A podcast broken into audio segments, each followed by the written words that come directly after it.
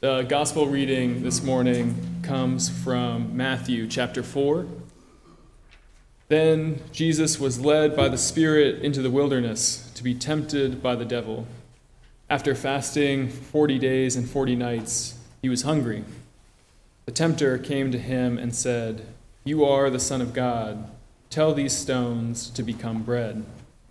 Jesus answered, It is written, Man shall not live on bread alone, but on every word that comes from the mouth of God. Then the devil took him to the holy city and had him stand on the highest point of the temple. You are the Son of God, he said. Throw yourself down, for it is written, he will command his angels concerning you. They will lift you up in their hands, and so that you will not strike out your foot against a stone. Jesus answered him, It is also written, Do not put your Lord God to the test. Again, the devil took him to a very high mountain and showed him all the kingdoms of the world and their splendor. All this I will give to you, he said, if you bow down and worship me. Jesus said to him, Away from me, Satan. For it is written, Worship the Lord your God and serve him only. Then the devil left him, and the angels came and attended him. The word of God for the people of God. Thanks be to God. Before I moved to Durham with my fiance this past summer, I worked in Charlotte for an organization that served the majority of the 3,000 people experiencing homelessness in the city on any given night. My job description was to talk with churches and schools about homelessness in the community. But there were moments as a short staffed team in the midst of the pandemic where I would get the chance to join the street outreach team as an extra set of hands in the field. The role of street outreach is to go into wilderness and meet people there. Now, the idea of wilderness and the city of Charlotte uh, don't exactly fit together at first glance. But we see throughout Scripture that the wilderness is the place where one lacks access to basic necessities food, water, shelter. The de- physical deprivation of wilderness is as true in Charlotte as it is in Sinai. Wilderness is also a spiritual location, a spiritual wilderness where you might feel most alone losing everything, abandoned by everyone, beaten down, lacking hope. You might be going through a spiritual wilderness right now. But God goes into our wildernesses and meets us there. In Genesis, when Hagar and her son Ishmael are kicked out of Abraham and Sarah's house, they wandered through the wilderness and ran out of water. With nowhere to go and no hope, Hagar set her son down under a bush because she could not bear to see her child die. And she walked until she could no longer hear her son crying, and she t- sat down, sobbing in the wilderness. It is at that moment that God came to her. God heard the cries of her son. God heard, uh, opened her eyes, and she saw a well. And God blessed her son. And Hagar, a former slave in the wilderness, becomes the first person in Scripture to name God. El Roi, the God who sees me. God sees us in our wildernesses. God goes into our wildernesses and meets us there. The wilderness is a place of promise and pain. It is only the wilderness that holds the potential for risk and revival, for peril and possibility. In this passage, the Spirit leads Jesus into the wilderness and he meets the devil there. Jesus does not take the wrong exit and wind up in the wilderness. He is not going somewhere he knows he, he knows better than to be hanging around in. This encounter in the wilderness is explicitly God's will. Why would Jesus need to have this experience in between his baptism in the previous chapter and his first time preaching in the verses that immediately follow this passage? I would argue that this moment is the dress rehearsal for Jesus' entire ministry. There was one particular street outreach experience that made the wilderness metaphor quite literal for me. We were looking for a campsite deep in the woods on land owned by a railroad. We were wearing hiking boots and long pants, and, but the thorns were still able to pierce our jeans. So, an outreach team member and I walked the tracks as we looked for a clean entrance point into the woods. With a closeness that only shared ministry, uh, that with a closeness that only shared misery in the woods can create, we talked about our experiences. I told him that this job was my third position with the nonprofit. I started as a summer intern, and then the next summer started as a staff member at the uh, uh, night shift team for the shelter. And then finally, in my current position, which at that moment was between briar bushes and railroad ties. He asked me, What was the difference between that first summer internship and the second summer working nights? I told him about the transformative love I witnessed in my first weeks as an intern and a gift I received at the end of that summer. It was a railroad spike, bent and rusted. I was given it as a reminder that railroad spikes, like so many people in our community, end up tossed aside as worthless when they no longer fit the track that we are barreling over.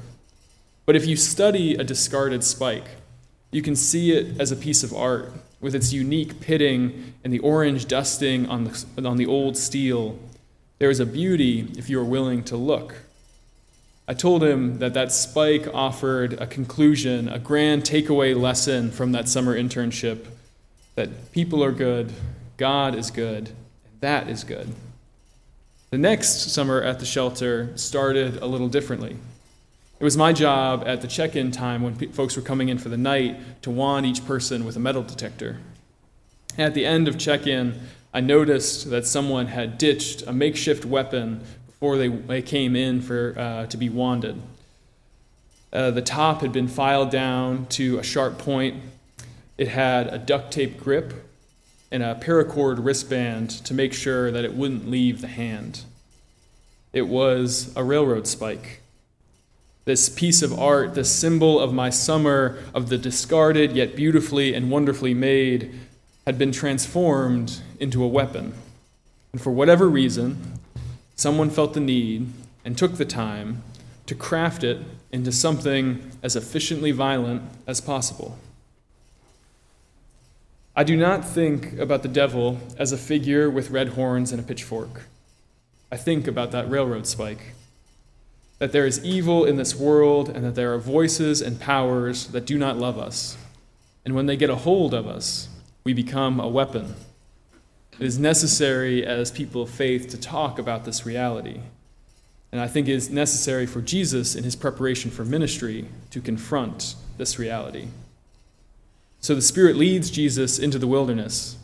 He meets the devil there. The devil tests Jesus three times and each temptation tries to capture a part of Jesus' identity as the Son of God that we see throughout his life the prophetic, the priestly, and the political. First, Satan tells Jesus to turn stones into loaves of bread, but he refuses to use his miraculous power. This is not uh, only about Jesus getting over his hunger, one loaf from a stone would accomplish that. But Satan asks for multiple loaves an unnecessary display of power. So Jesus rejects the opportunity for self gratification and instead points back to God. Next, they go to the top of the temple in Jerusalem, and Satan quotes scripture for Jesus to jump. At the literal height of religious authority, Jesus rejects the arrogance of expecting how God will act on his behalf. And last, Satan offers Jesus the power of over all the nations Jesus rejects an offer for something he already has, but in a fundamentally different way. These dialogues are crucial to understand Jesus' ministry because these tests and temptations reoccur throughout Jesus' life and ministry. They are constantly present, trying to capture an aspect of Christ. But Jesus does feed the 5,000 just a few chapters later, and with a miraculous amount of bread but not for the disciples and not for his own uh, satisfaction. When Jesus explains later to the disciples that he will be crucified and that the Son of God has to die, Peter says, No, never. God would protect you. Jesus gives the same response as in this passage Get away, Satan. At the crucifixion, the soldiers mocked Jesus with the same language of this passage. If you are the Son of God, he could save himself from the cross. And at the end of Matthew's gospel, the risen Christ declares that all authority in heaven and on earth has been given to me. Christ is Lord, not by bowing to Satan, but by conquering death. I don't think it's accidental that Matthew's description of the devil's temptations are later played out in the actions of regular people. And in the response to each and every temptation, Christ is faithful and obedient. I believe this offers two conclusions. First, Christ is a model for how we navigate these impulses and pressures in our own relationships with one another. This is especially important as we begin our Lenten journey. Lent is an intentional time in the wilderness. There is an aspect of material deprivation as we give something up, and a spiritual exploration as we think about our own practices, mortality during Ash Wednesday, and sinfulness in the litany of, of penitence. If I may, I want to offer one challenge for our Lenten observance. In addition to what we are giving up or adding, we should examine what, we are be, what is being asked of us in our daily life. When we are in a position to help or serve in the community, who is getting the glory? Are we being asked to transform one loaf or too many loaves? Are we pushing ourselves beyond what we should be, but keep saying, I'm fine, I don't need help? Are we, as leaders in the community, being asked to serve the kingdom of God or a different kingdom?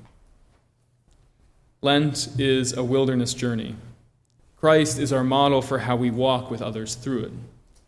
And the second and last conclusion I believe this passage offers is that human conflict only captures one part of the story. This grand vision of the fight between good and evil in this passage is rivaled only by Charlie Daniels' The Devil Went Down to Georgia. But it, it talks about the cosmic nature of this that goes beyond our own moral suggestions, it goes beyond human actions. Christ encountered the embodiment of evil in this world and remained faithful. Our 40 day Lenten journey follows Christ's faithfulness to the point of death on a cross, and Christ defeats death.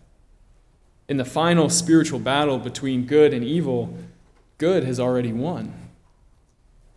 So at those tracks, the outreach worker asked me, Did that second summer working nights at the shelter change that conclusion, that grand takeaway lesson of that first summer? people are good, God is good, and that is good. I said, Yes, it did. And now I say, People are broken. God is still good, and that is good. I think another way to put that is from the country singer Zach Bryan The devil can scrap, but the Lord has won. Amen.